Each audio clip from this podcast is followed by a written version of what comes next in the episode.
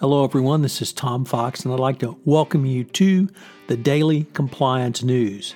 The Daily Compliance News is an offering of the Compliance Podcast Network. May 20, 2019, the Compliance Week 2019 conference is here. First up, what happens when the president of a country demands that another country uh, pay him uh, to stay in a hotel he owns in that country? Well, that's a situation that Ireland finds itself in with a proposed visit by the Trump administration. Donald Trump has said that he will only come to Ireland if, if they uh, stay at his resort, Doonbeg, and um, have events there. Obviously, this is to publicize this resort. Uh, the Irish government finds this to be a conflict of interest and is, quote, uncomfortable, end quote, in doing so. Uh, there's no uh, political reason to do this. Um, nothing particularly special about this resort other than it's owned by the Trumps. So it's going to be interesting to see if he refuses to go to Ireland unless they uh, pay to uh, publicize his resort.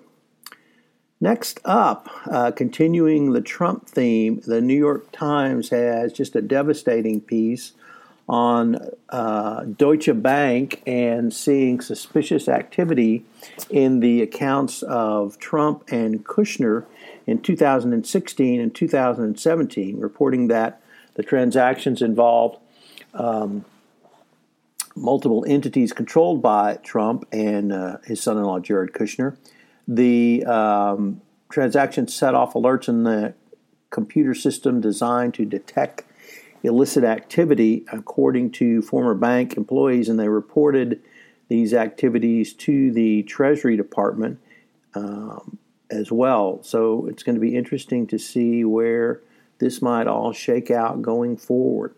Next up, in an article in the Weekend Financial Times, in the always favorite Lunch with the FT, there is an interview with Laura Codruța Koveski.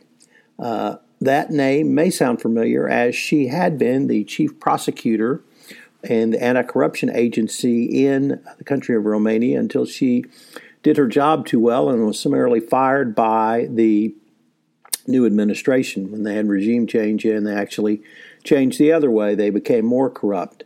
She is now one of two people being considered to head the same agency for the EU uh, on an EU wide basis.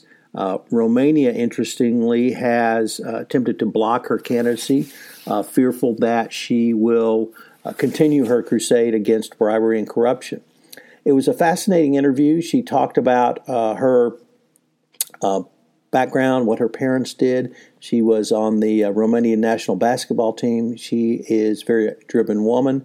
Talking about the changes in laws which allowed her to prosecute those in power in Romania. It's a fascinating story, and we can only hope and wish her well.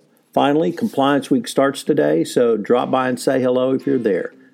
I'm testing out the Sunday Book Review to see if people enjoy receiving uh, these short um, snippets of books, so please let me know if you find it useful.